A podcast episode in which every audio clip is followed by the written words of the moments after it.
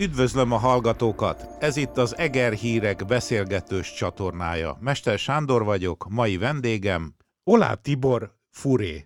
Köszönöm, hogy elfogadtad a meghívásomat. Hát én is köszönöm a lehetőséget, és én is üdvözlöm a hallgatókat, és akkor várom a kérdéseket.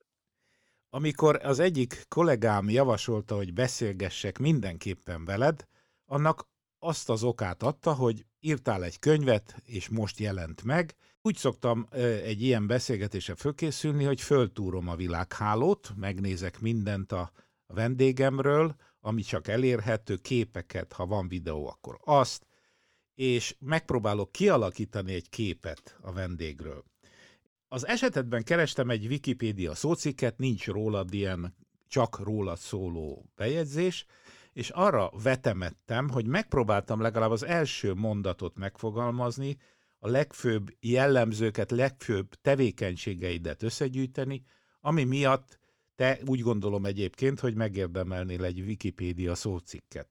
És akkor mondok szavakat, és aztán ö, vitatkozzunk, vagy fogad el, mondd el nekem, hogy egyetértesz-e vele. Tehát én azt gondolom, hogy Olá Tibor Furé hagyományőrző, vesző várkapitány, vesző, sportoló, vesző, edző, író, vezérszurkoló, amatőr színész. Hogy viszonyulsz ehhez a hosszú felsoroláshoz?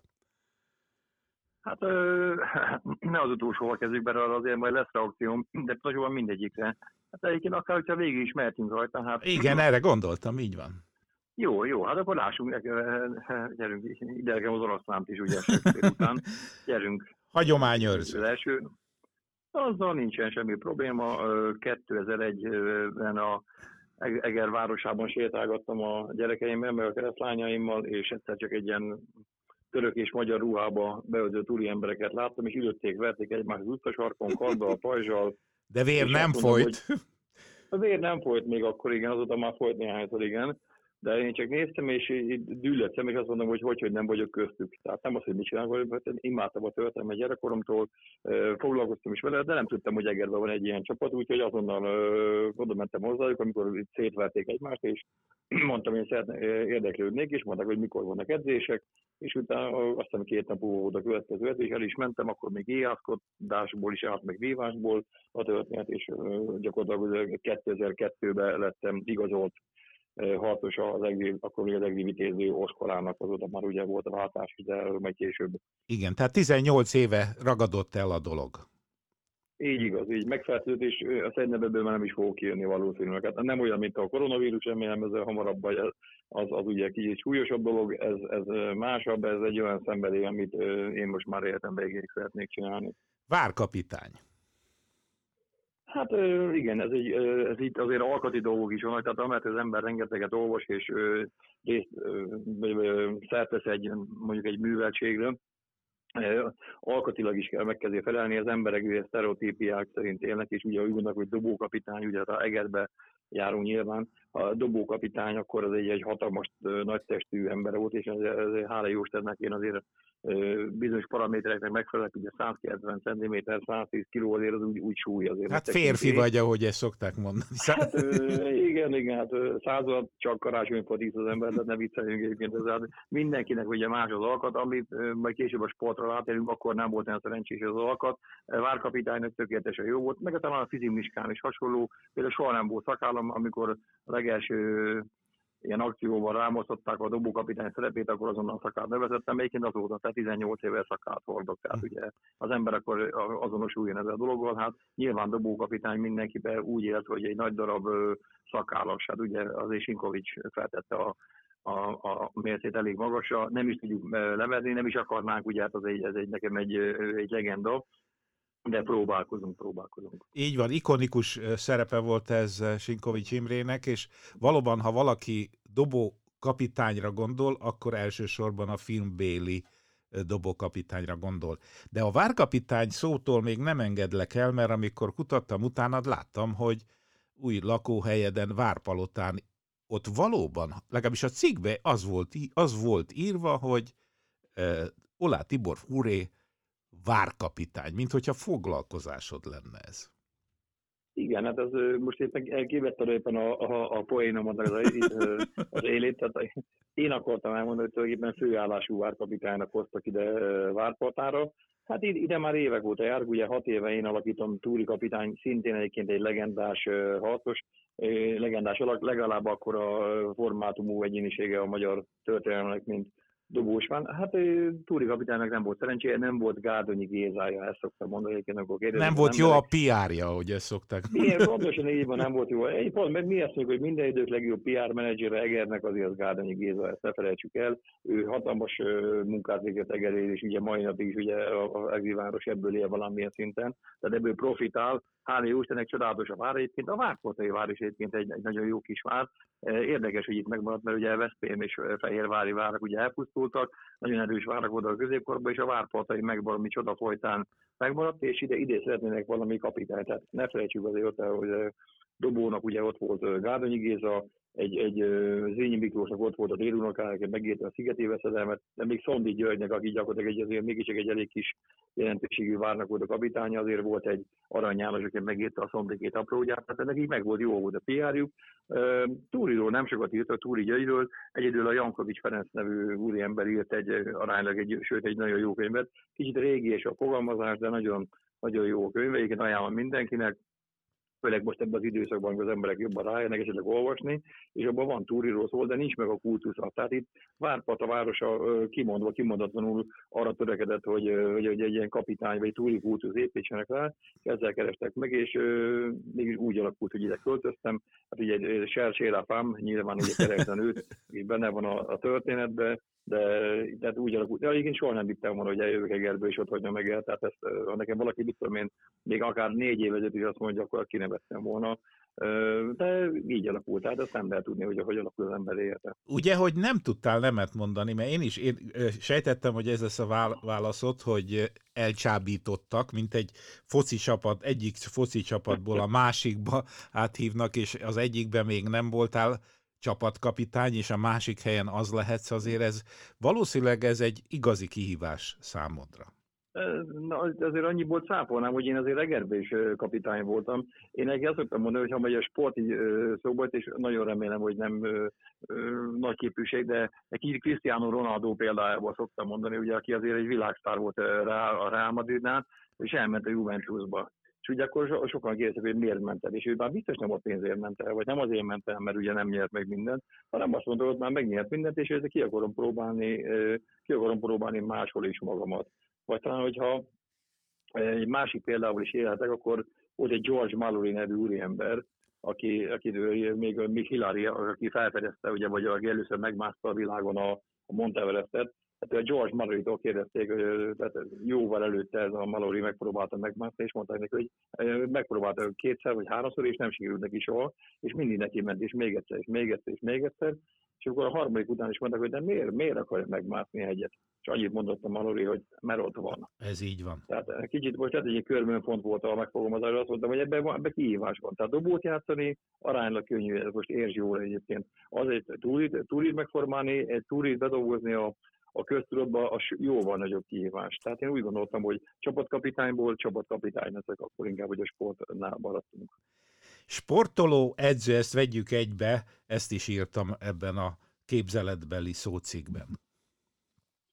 Jó, hát Egerben engem inkább, mint futball őrültet ismertek, én nagyon sokáig futballoztam, nagyon szerettem, ezúttal is üdvözlöm a futballista cimboráimat, egyébként nagyon szerettem ezt a játékot, hát az ember azért kikopik, 57 éves vagyok, már úgy fordulok, mint a hatos villamos, ugye erre mondják, és találnék egy, ugye egy másik sportágot is, és ugye elkezdtem ilyátkodni, hozzám szólt, ugye már csak a történelem szeretete miatt is, ugye történelmi akkor elkezdtem lövöldözni, először is bemutatókon, de aztán láttam bemutatókon egyre jobban mentek az íjászodok, és közben akkor ugye akkor még a történelmi íjászat is ugye 16-17 évezőt még eléggé gyerekcipőbe járt, tehát például magyar bajnokságon voltunk, emlékszem rá 25-26-an, most, most legutoljára például, amikor Kaposmérőn voltunk tavaly a, a magyar bajnokságon, akkor, akkor majdnem 300 ember ott volt. Tehát és akkor elkezdünk ijesztkedni, és egész jól ment. Egyéni versenyzőnek is azért voltam magyar bajnok, világbajnok ö, távlövészetben, voltam kint Dél-Koreában, bejártam a félvilágot, egyébként ott ez, kétszer a magyar válogatottal ezüstérmes lettem, Európa bajnoki harmadik, tehát elég sok érmet szereztem, és amelyet ugye akkor, ha meg, ha meg az edzőség is eljött, ugye csak Egerből ugye volt 21 tanítványom, éppen most így Dunalmamban kiszámolgattam már, hogy hány tanítványom nyert magyar bajnokságot, Európa vagy világbajnokságon érmet, és 21 volt csak Eger színeiből. Őt a Várportára átjöttem, itt is megindult ugye egyébként ugyanúgy az edzések. Hála jó Istennek elég sokan járnak, most sajnos ugye nyilván most szünet van, de hát itt is volt már 13-14 tanítványban a gyerekek közül, 89 felnőttek, és ugye van már négy magyar bajnokunk, tehát azért itt is nyomjuk a gombot, hogyha fogalmazodok így vezérszurkoló, talán még ebbe a körbe ezt is bele kellett volna foglalnom. Erről is a kolleg, egyik kollégám mondta, hogy hát azt ki ne felejtsd. Hát vezérszurkoló, igen. Hát megkerestek a kézilabdáztam is egyébként ifjabb éveimben, de megkerestek, hogy ugye próbáltak egy, egy ilyen hát hogy mondja, egy, egy, egy ikonikus figurát, vagy egy ilyen, egy, egy, egy, egy, egy ilyen karaktert szerezni a, a kézilabda csapathoz. Ugye feljutottak a, a, a legmagasabb osztályba, megnyerték a bajnokságot, akkor még a, a Rosta mesterrel. Most ugye a Tóth Edmond az edző, nagyon szeretem egyébként a kézilabdát, nagyon szeretem a sátokat, nagyon ott voltam minden meccsen egyébként velük, és mindig ott szurkoltunk. Hát próbáltuk felállítani az embereket, próbáltuk egy kicsit húszítani, nem jó szót használtam, elnézést. Izzítani, izzítani őket, igen? Ízítani, igen, ízik a csarnok, az eger a bajnok, vagy csak az eger, csak az eger. Azért felemelő is hátborzongató érzés, aki sportot, azt tudja, aki nem az is, hogy amikor kimegyik, hogy 4-5-600 emberre esetleg énekel, skandálja nevét és hajtja az egert, és hogy nyilván nekünk nem a vesztémet, vagy a, a, a Szegedet kell megverni, de amikor azért ilyen skalpokat megszerettünk, mint egy csurgó, vagy mint egy Balatonfüred, akkor azért ezek, ezek fantasztikus volt. És akkor arról nem beszélek, hogy mondjuk egy köves, ellen nagyon jó hangulatú meccsek voltak, vagy egy gyöngyös ellen, ugye hát ezek, ezek örökrangadók, hát félelmetes. Hát az, az, az, az, az hátborzongató érzés egyébként. És éppen mondtam, hogy idegi öltöztem ugye Dunántúra, itt van a Veszprém tőlünk ugye 20 kilométer, elég sok meccs átjárok ugye a, a Veszprém meccseire, és fantasztikus azért egy Lőven, vagy egy hogy egy Montpellier látni mondjuk a világ legjobb játékosaival játszani a, játszani a fiúkat, de nincs meg az, a, nincs, tehát itt, itt soha nem fogok például, hogy veszőnek úgy szurkolni, mint egy egernek szurkoltam. Az más, az, az az első szerelem, azt nem felheti az ember el.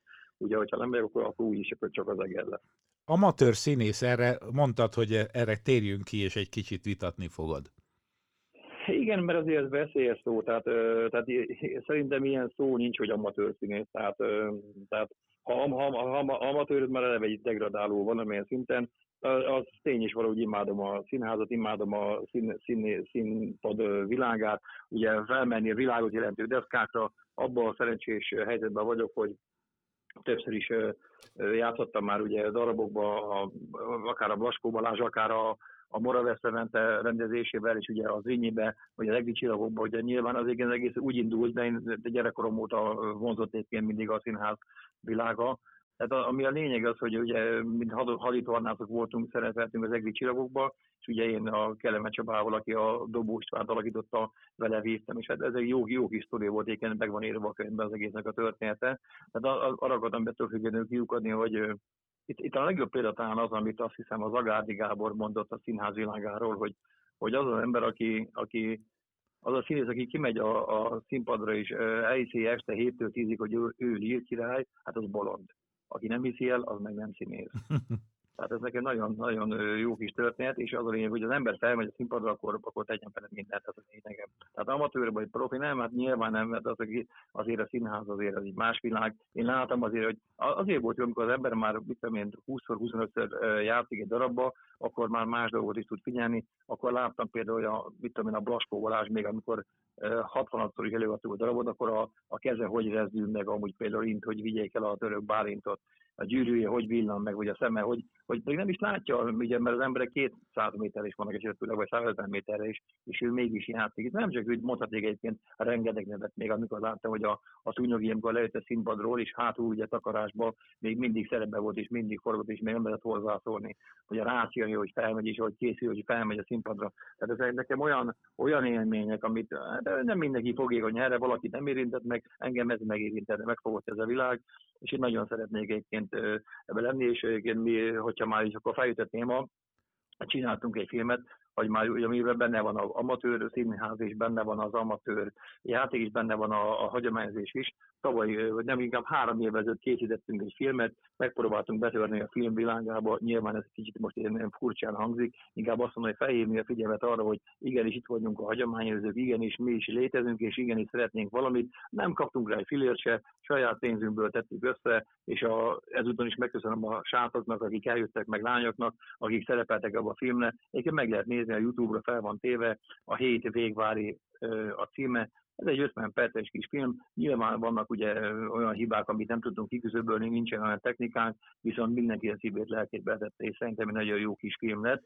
A Hét Mesterlövész cím, de nem a mostani, hanem a klasszikus feldolgozás alapján. Én írtam egyébként a forgatókönyvét, és én is rendeztem a, a nagy részét az egésznek, és arról szól, hogy hét végvár vitéz hogyan menti meg egy falunak a, az életét, mondhatnánk is. Én azért azt hiszem, hogy ebben azért beletettünk mindent, amit, amit, amit tanultunk a, a színpadon lényegében az orromra kopunytottál, mert ebbe a felsorolásban nem tettem bele, hogy filmrendező és, és forgatókönyvíró, ezt csak viccesen mondom, de most direkt a, a végére hagytam azt a szót, ami miatt végül is beszélgetünk, azt is írtam ebbe az előzetes szócikbe, hogy író. Hogyan lettél író? Ugye, mert hát az, az aztán tényleg nem úgy van, hogy az ember leülésekkor elkezd írni, hanem ahhoz egy, egy indítatás kell, képességek szükségesek, nem egyszerű foglalkozás. Hát az annyira nem egyszerű, hogy itt most körülbelül egy ilyen 40 könyv van körülöttem, és akkor a magyar szókincstár, meg a szinonéma szótár az legelő van egyébként. Az ember elkezd írni, és akkor jön rá, hogy, amikor, hogy nem olyan egyszerű, mint egy beszélt nyelvbe mondasz valamit, és akkor nem figyelsz arra, hogy ne legyen mondjuk kétszer ugyanaz a szó, vagy háromszor. Rengetegből áll. Hát nyilván én is a, gyerek, a gyerekbetegségbe beleestem, amikor elkezdtem írni. Az egész hogy úgy kezdődött, hogy a, a Pótalaci, amikor együtt futballoztunk, és kapusunk volt, a Cocktail magazin szervezte, és ő mondta, hogy kéne valami esetleg egy olyan dolog, és ugye mivel ismert, és tudta, hogy benne vagyok a történelemben, meg a, a történetben, a várba, akkor én tudnék esetleg írni a, a, ezekről az emberekről, és akkor írtam a Dobóról, Bornemiszáról, Szoltairól, Fügediről, tehát a híresebb egdi hősökről, és ez hét részben megjelent, és egész jó volt a vízhangja, és utána elkezdem gondolkodni, és utána az Erika, a Palotás Erika, aki az Egdi várba dolgozik most a, a boltba, és ő szeretett volna egy olyan könyvet, amit ugye nagyon sokan érdeklődtek, hogy mi lett ezek az emberekkel, mi lett az egdieknek a sorsa, és erről nincsen igazából könyv, és egy ilyen hiánypótló műnek indult meg az egész, hát én azt hittem, hogy sokkal egyszerűbb végként elkezdtem nyomozni, utána addig addig forogtam, hogy mégis három évig kutattam, amíg ez összeállt ez a könyv, tehát nem, hogy valóban nem olyan egyszerű volt. Egyébként írtam már novellákat előtte, és meg is jelentek, ugye egy Bíró Szabos nevű barátom, aki nagyon jó író, egy Dunaszerdahelyi új emberről van szó, ő már többször publikált, voltak nekik ilyen pályázataik, ahol lehetett írni, és akkor mit tudom én, több száz novellából mondjuk 14-ünket kiváltották én akkor azóta úgy gondoltam, hogy akkor mégiscsak van valami tehetségem, vagy érzékem, affinitásom ez a dologhoz, hogyha ugye ennyi több száz emberből kiváltanak. És ugye akkor a következő pályázatra megint beadtam egyet, akkor azon megint megjelent a könyvbe, és miután megjelent ez a két, egyébként a könyvben benne lesz mind a kettő novellám, tehát miután rájöttem, hogy akkor mégiscsak van valami érzéken, vagy, vagy embernek van erre igényük, egyébként történelmi regényeket szeretik az emberek, nyilván ez egy réteg történet, tehát nem fogja mindenki ezt olvasni. Ez nem a szürkőrben árnyat, amit mindenki olvas, és és utána például az nem. Tehát ez ne, aki olyat szeret olvasni, azt ezt ne olvassa. Ez egy más, ez egy történelmi mű lesz egyébként. Ez az nem első úgy, saját könyved? Igen, értettem, azért is szóltam közben. Ez az első saját könyved, amit csak te írtál? Igazából a második, mert volt már egy, mondjuk egy, mondjuk egy, egy ilyen fiatalkori próbálkozás, ez a Technős késő. Egyébként az is egy elég jó kis könyv lett, ez egy gladiátorról szól, egy kicsit ugye egy fantázia világba viszel bennünket, én engem az is érdekelt. Nem volt rossz, volt rossz hogy filmre viszik, de aztán ugye azért anyagi dolgok miatt nem tudták megcsinálni, hollywoodi léptékű történet, de egyszer még felviszik, mert maga az ötlet jó egyébként. Szerintem, meg maga a, a könyv is elég jó sikerült, hát persze, hogy nyilván az ember elfogult a saját művével szembe, tehát azért 2006-ban történt, 14 évvel azóta már sokat tanultam, formálódtam, másképp írom, én most is írok, tehát ha valaki esetleg érdekelnek a, érdekel a stílusom, akkor ez itt a reklám helye, hogy legyen egy másodpercre, mert akkor felmegy a Túri vár oldalán, ugye Várpaté várnak az oldalán, a Túri vár oldalán minden nap olvashat egy-egy történetet, ez a Decameron mintájára készül, ugye a palotai Decameron vagy száz nap, száz történet a címe, tehát tíz ember fog mesélni tíz történetet, tehát ugye száz történet, és ugye ebben benne van Túri, Balasi Bálint, ugye a nagy kedvencem Egerbe is volt egyébként, de hát akkor mondhatnék itt ugye akkor a Mátyás király, ugye, mert itt van pauzai kötődése, vagy Beatrix királynő, Nei Dávid, tehát különböző embereknek a szemszögéből látja, tehát ezeket írom, és akkor minden nap írok egy-egy ilyen történetet, tehát próbáljuk azért valamilyen szinten életbe tartani magunkat is. A könyv, amiről most beszélgettünk, azt a címet viseli, hogy Egri hősök nyomában. Akkor most már tényleg lapozzunk bele a könyvbe, és akkor említetted már ebben a beszélgetésben, hogy több minden van benne, nem csak a hősökről van szó, hanem novella is. Végül is ez miből áll ez a kötet? Jó, hát a, a könyv az igazából talán fogalmazunk hogy három szálon fut, hát egyszer van egy nagyon komoly szakmai része, azt itt azért, azért nagyon komoly elődeim voltak, a Szederkényi Nándor bátyámot meg, meg, megemlíthetném, ugye aki Egerbe utcát is neveztek el, ő Heves vármegye történetével foglalkozott, Sugár Pista bácsi, aki ugye az Egrivár históriát is megírta, Sajnos nagyon fiatalon meghalt a Szabó János győző, az Egrivár főkapitányainak az életéről írt egyébként Apor elemér, ugye Fejefölde Pallos Árnyéka, Csifári Gergely bácsi, aki ugye a Ruszkai Dobó István életrajzát megírta, Kóvári János, tehát mondhatnék, tehát nagyon sok olyan embernek a művéből szemezgettem, vagy kivettem, vagy kivonatoltam, amiket ugye ők megírtak, csak én ugye összesítettem az egészet. Ez a szakmai része. Akkor vannak benne a novellák, ugyan hogyan születik a vers, ez, egy, ez már megjelent egyébként egy, egy antológiá vagy válogatásban. Van a Kuruc hattyúdal, szintén megjelent már, ugye ez a későbbi korról szól, Eger Kuruckori megszállásáról szól, és van a Gyónás, ez pedig Balasiról szól, ez egy közönségdíjas novellám volt egyébként, és vannak ilyen úgynevezett sztorik benne, ez a harmadik szál, ahol viszont ugye, mint hagyományőzőként, ugye ebben benne van a színházi világról egy szösszenet, akkor egy Hunyadi, egy Bulgáriával megtörtént eset, ez elég, elég ilyen híres eset volt, ahol buzogányal leütöttek, akkor volt benne ugye Mátyás király Palotán, vagy a Karda és eset. Tehát vannak benne kis levelek. Tehát így áll össze az egész, remélem össze sikerült rendeznem.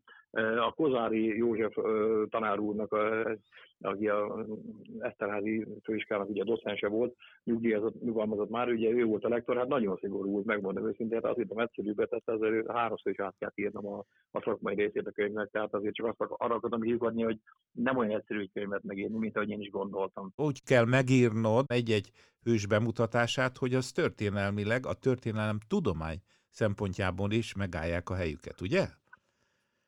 Nyilvánvalóan egyébként. De igen, a Kozári professzor azt mondta, hogy egy kicsit Takács Sándorra hajaznak a történetem, és erre nagyon büszke vagyok. A Takács Sándor ugye a 19. században nagyon híres író volt, aki történelmi dolgokat írt, és ha már hozzá az nekem már az is egy nagy dicsőség valamilyen szinten. Engedd meg, hogy párhuzamnak említsem, hogy Gárdonyi is nyilván történelmi forrásokból dolgozott. Hogy látod, jó forrásokat használt? Azért ne felejtsük el, Gárdonyi Géza zseni volt, tehát az, az a tény, de ez neki nem volt még széles sávú internet. Tehát akkor ugye még ugye, nem ugye, tehát ő, ő neki nem volt olyan háttere, mint amilyen Abszolút. neked lehet. Így van, így van. Hát egyébként én nagyon sokszor utalok is a, a, a könyvben rá, rá, és hivatkozok rá, hogy van olyan fejezet cím, ami, ami utána ment a holdfogyatkozás például. Hát azért Gárdonyi nagyon jó megérte ezt a történetet. Nyilván most már számokat ugyan hidatják, ugye 200 ezer vicsorgó oszmáról ugye akkor osztomolták a választ, most már tudjuk, hogy kb. 60-70 ezer lehetett ez a létszám. Attól, hát az se, az se semmi. Erőben volt, persze, tehát is hatalmas túlerő volt. meg voltak ugye bizonyos tévedései, ez, ez, ez, ez, mondjuk ez, ez benne van a jogban, benne van a dologban, és szerintem annyira jó megírta ezt a regényt, hogy nem is lehet jobbat írni e, e témakörbe. Tehát én, ez nem egy új egri lesz azért tisztázunk, egészen más. Ugye én, én, én, én inkább, ugye Gárdonyi magáról e, ezekről az emberekről és nem foglalkozott, a, hogy mi lett utána például Dobóval, mi lett Bornabiszára utal, végül is börtönbe ad meg, de nagyon keveset utal. Én az a szerencsében részesülhettem, hogy én voltam például Jedikúrjában, és a dr. Szőlősi Gáborral, ugye, aki törökökkel foglalkozik, és hasonlóval, akkor ő nagyon ismerte a török helyzetet, akkor kimentünk vele, és megnézhettük, hogy ezt a Jedikúr, és oda mehetünk az a márványi laphoz, ami ugye a Bornemisza emlékére van. Megérintettem a falakat. Én nem vagyok igazából érzelgős típus, de az azért hogy az embernek megboldogott. Tehát amikor a, a rabok tornyából, hogy oda mész is megfogod azt a falat, amit esetleg a bor nem vissza, és megfogod, mit tudom én, 500 év előtted. Tehát ezek, ezek olyan félelmetes dolgok. De egyébként Egerben rengeteg kapitány volt, én összeszámoltam, én 36 kapitányról írtam, amit azért, azt hittem egyébként például, hogy a vagy Gárdinak, Gárdinak nem volt ugye széles sávú internet, még mai napig is nagyon keveset tudunk a kapitányokról. Tehát ami azt hinni az ember, hogy felüti az internetet, ez most kicsit ilyen kép, képen mondtam, és akkor ugye ott leszek benne az egyik kapitányok szépen sorba is, a lótúrót nem így van. Megmondom őszintén, egy, egyedül a főkapitányok voltak kigyűjtve, és a, a Szabó János győzőre írt a hét főkapitányról, de többé a dobónak is, ugye, amit keveset tudna, akkor még a két kapitányos rendszer volt egészen 1563-ig, tehát ő még például megcserével legyen értékű kapitánynak számított, az megint más, hogy mondjuk ő lett a híresebb, hát ez Gátolynek is köszönhető, meg ő, ő, ő, az ő nevét kapta fel ugye a, az európai hírnév, de hát abban ugye nagyon sokáig két kapitány volt. Éppen azért, hogy az egyik meghal, vagy el kell mennie valahova, akkor legyen kapitány a, a várban.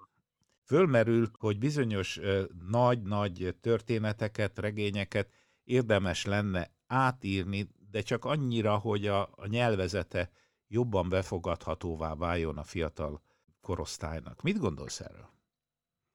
Hát megmondom őszintén, szerintem az egri csillagok éppen azért annyira nem bonyolult szöveg, vagy aki érti meg ott már azért nagyon nagy baj van szerintem, már éppen ezért kapott vitát, mert ugye szerintem a magyar irodalom klasszikusai közé kéne emelni, és igazából mégsem kapta meg soha a jogot, mert ugye a kortársak azt mondják, hogy ez egy ifjúsági regény. Na most ugye akkor mondok egy másik példát, ha már feljöttem, és ugye Várpartán élek, a hulló csillagok, ugye Jankovics írta, na az tényleg nehézkes szöveg, az még nekem is nehéz volt átolvasni. Elolvastam attól függetlenül, mert ugye túri érdekel, de az egy nehéz. A Gárdonyi Géza egy dicsillagokja az aránylag egy nem. De akkor ezzel kapcsolatban hagyd mondjak egy. Várjál, én, én nem azt mondtam, hogy rosszul van megírva, hanem a nyelvezet tudom, változik, és a fiatalság egész más nyelvet beszél most. Én, én tökéletesen értettem, amit, amit mondasz egyébként. Én, én tudom, de én szerintem az Egricsiró szerintem az annyira nem bonyolult szöveg, bár én nem tudom egyébként, mert én még ezen nőttem fel, és én tökéletesen értem minden egyes sorát, de valaki nem tudja, az viszont nem is fogja megérteni.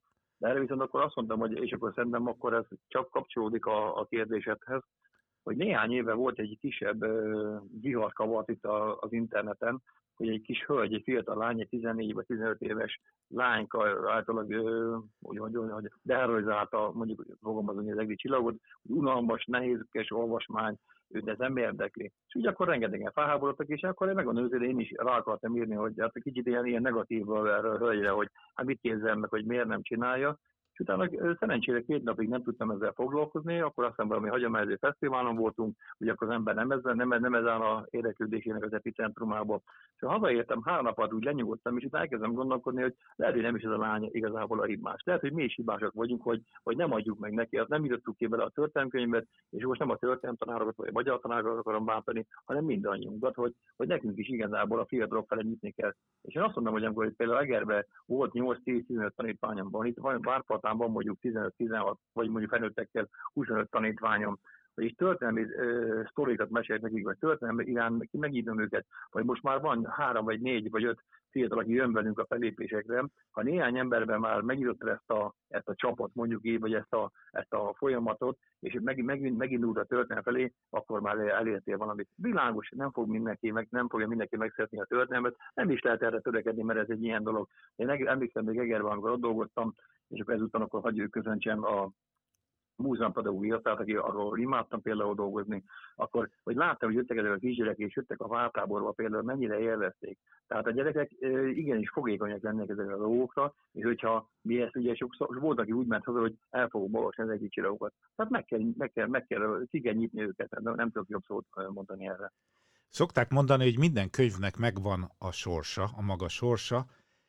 Milyen sors lesz az egri hősök nyomában, ha végre hivatalosan is megjelenik, ugye jegyezzük meg, hogy kész van, gondolom a könyv, mert hiszen itt egy képet láttam a Facebook oldaladon, ami azt mutatja, hogy ki van nyomtatva, de voltak éppen még nem juthat el, vagy eljuthat az olvasókhoz?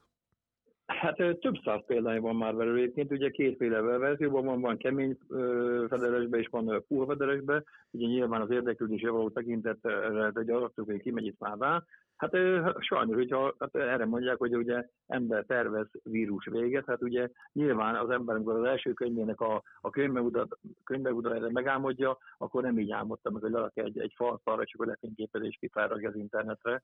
Tehát nem ilyen könyvbemutatóra gondoltam. Én remélem az előbb-utóbb ez a vírus történet le, le, lecseng, mondjuk itt, ami legyen egy másfél hónap, két hónap múlva, akkor lesz egy ilyen, ha eger megtisztel az vagy egyáltalán kapok rá lehetőséget, akkor lesz egy hivatalos könyvbemutató is. Egyőre csak ugye beszélünk róla, ezt, ezt aránylag egy zárt lesz árulva, én úgy tudom egyébként, az Erika ragaszkodott hozzá, ugye, aki gyakorlatilag ugye támogatta a kiadását, és ugye az ő boltjában lehet majd kapni, az Egri várban van ez ugye a várbolt, és majd ott lehet kapni a könyvet, vagy pedig itt Várpatnál, Túri várban lehet majd kapni nálunk. Az, hogy kereskedői forgalomba kerül le, én, nem akarok egyébként itt, nyilván azt szeretném, hogy több tízer példányba elfogyna, de nem hiszem, ez nem, nem egy olyan könyv, ez nem azért, mert nem jó könyv, hanem ugye ez Egerről szó, meg Egri hősökről, meg történelmből, de hát legyen úgy egyébként, nagyon sokat kell, utána kell majd nyomtatni, nem tudom egyébként mennyiben nyomtatták ki, pár számról tudok egyébként, tehát én szerintem azért ez több ezer ez is megérdemel majd valószínűleg. Attól függ, hogy milyen lesz a fogadatnása, mi lesz a hogy mikor fog megjelenni, azt ugye csak a vírus tudja. Ez lenne az utolsó kérdésem, hogy te hogy látod? A vírus mikor hagy el bennünket? Hát jós nem vagyok, ugye? azt azt nem mondtam, hogy jós vagy, igen, az elején. Bárki tudja, rejtett titkaid is ja, lehetnek. Ja, hát én, én persze, hát a, volt egy Jogi Berra nevű híres baseball játékos, mondjuk a visszatérően, ő mondta, hogy jósolni nem tudok, főleg a jövőről. Szóval ez egy ilyen kicsit ilyen szállóige volt egyébként. Jogi Berra, mert egy jó játékos volt, nem volt éppen egy IQ vihar, Szóval csak arra akartam kiugodni, hogy ezt most itt, ha én bele, bele akkor lehet, hogy akkor, akkor kinevetnek. Én azért úgy érzem, hogy másfél-két hónapot azért lecsenged az egész történet. Nagyon remény, sőt az lenne jó, hogyha minél, minél hamarabb nyilvánvalóan. De én, én azért úgy gondolom, hogy egy hónap múlva majd lehet jobban kimozdulni, és akkor ugye neki megyünk ennek a könyvnek a, terület, a, a könyvnek. Hát nyilván azt szeretném, hogyha ma holnap lehetne nyomni, de én azért úgy érzem, bízom benne, szívem, minden dobbanásában bízom benne, hogy egy hónapon belül hogy az olvasók is a, a kezükbe vették ezt a könyvet, és majd nem tudom, hogy Erikát meg kell keresni, mert hogy majd megkérdezem ezzel kapcsolatban, hogy hol lehetne esetleg, hogy hol lehetne hozzáférni, aki esetleg akarna belőle olvasni, mert már tényleg ki van nyomtatva, és ugye hát ha, ha érdeklődnek rá, akkor miért ne? Hát nem rajta múlik, mondom. Én, én, a, én a, a meg, megírtam, de hát ugye a forgalmazását azt nem én intézem. Olá Tibor Furi, nagyon szépen köszönöm, hogy beszélgethettem veled. Hát én köszönöm a lehetőséget, és akkor, hát, és akkor vigyázzatok magad, az nem tudok mit mondani, ugye, és tízszerűen búcsúzunk. A hallgatóknak pedig köszönöm a figyelmet.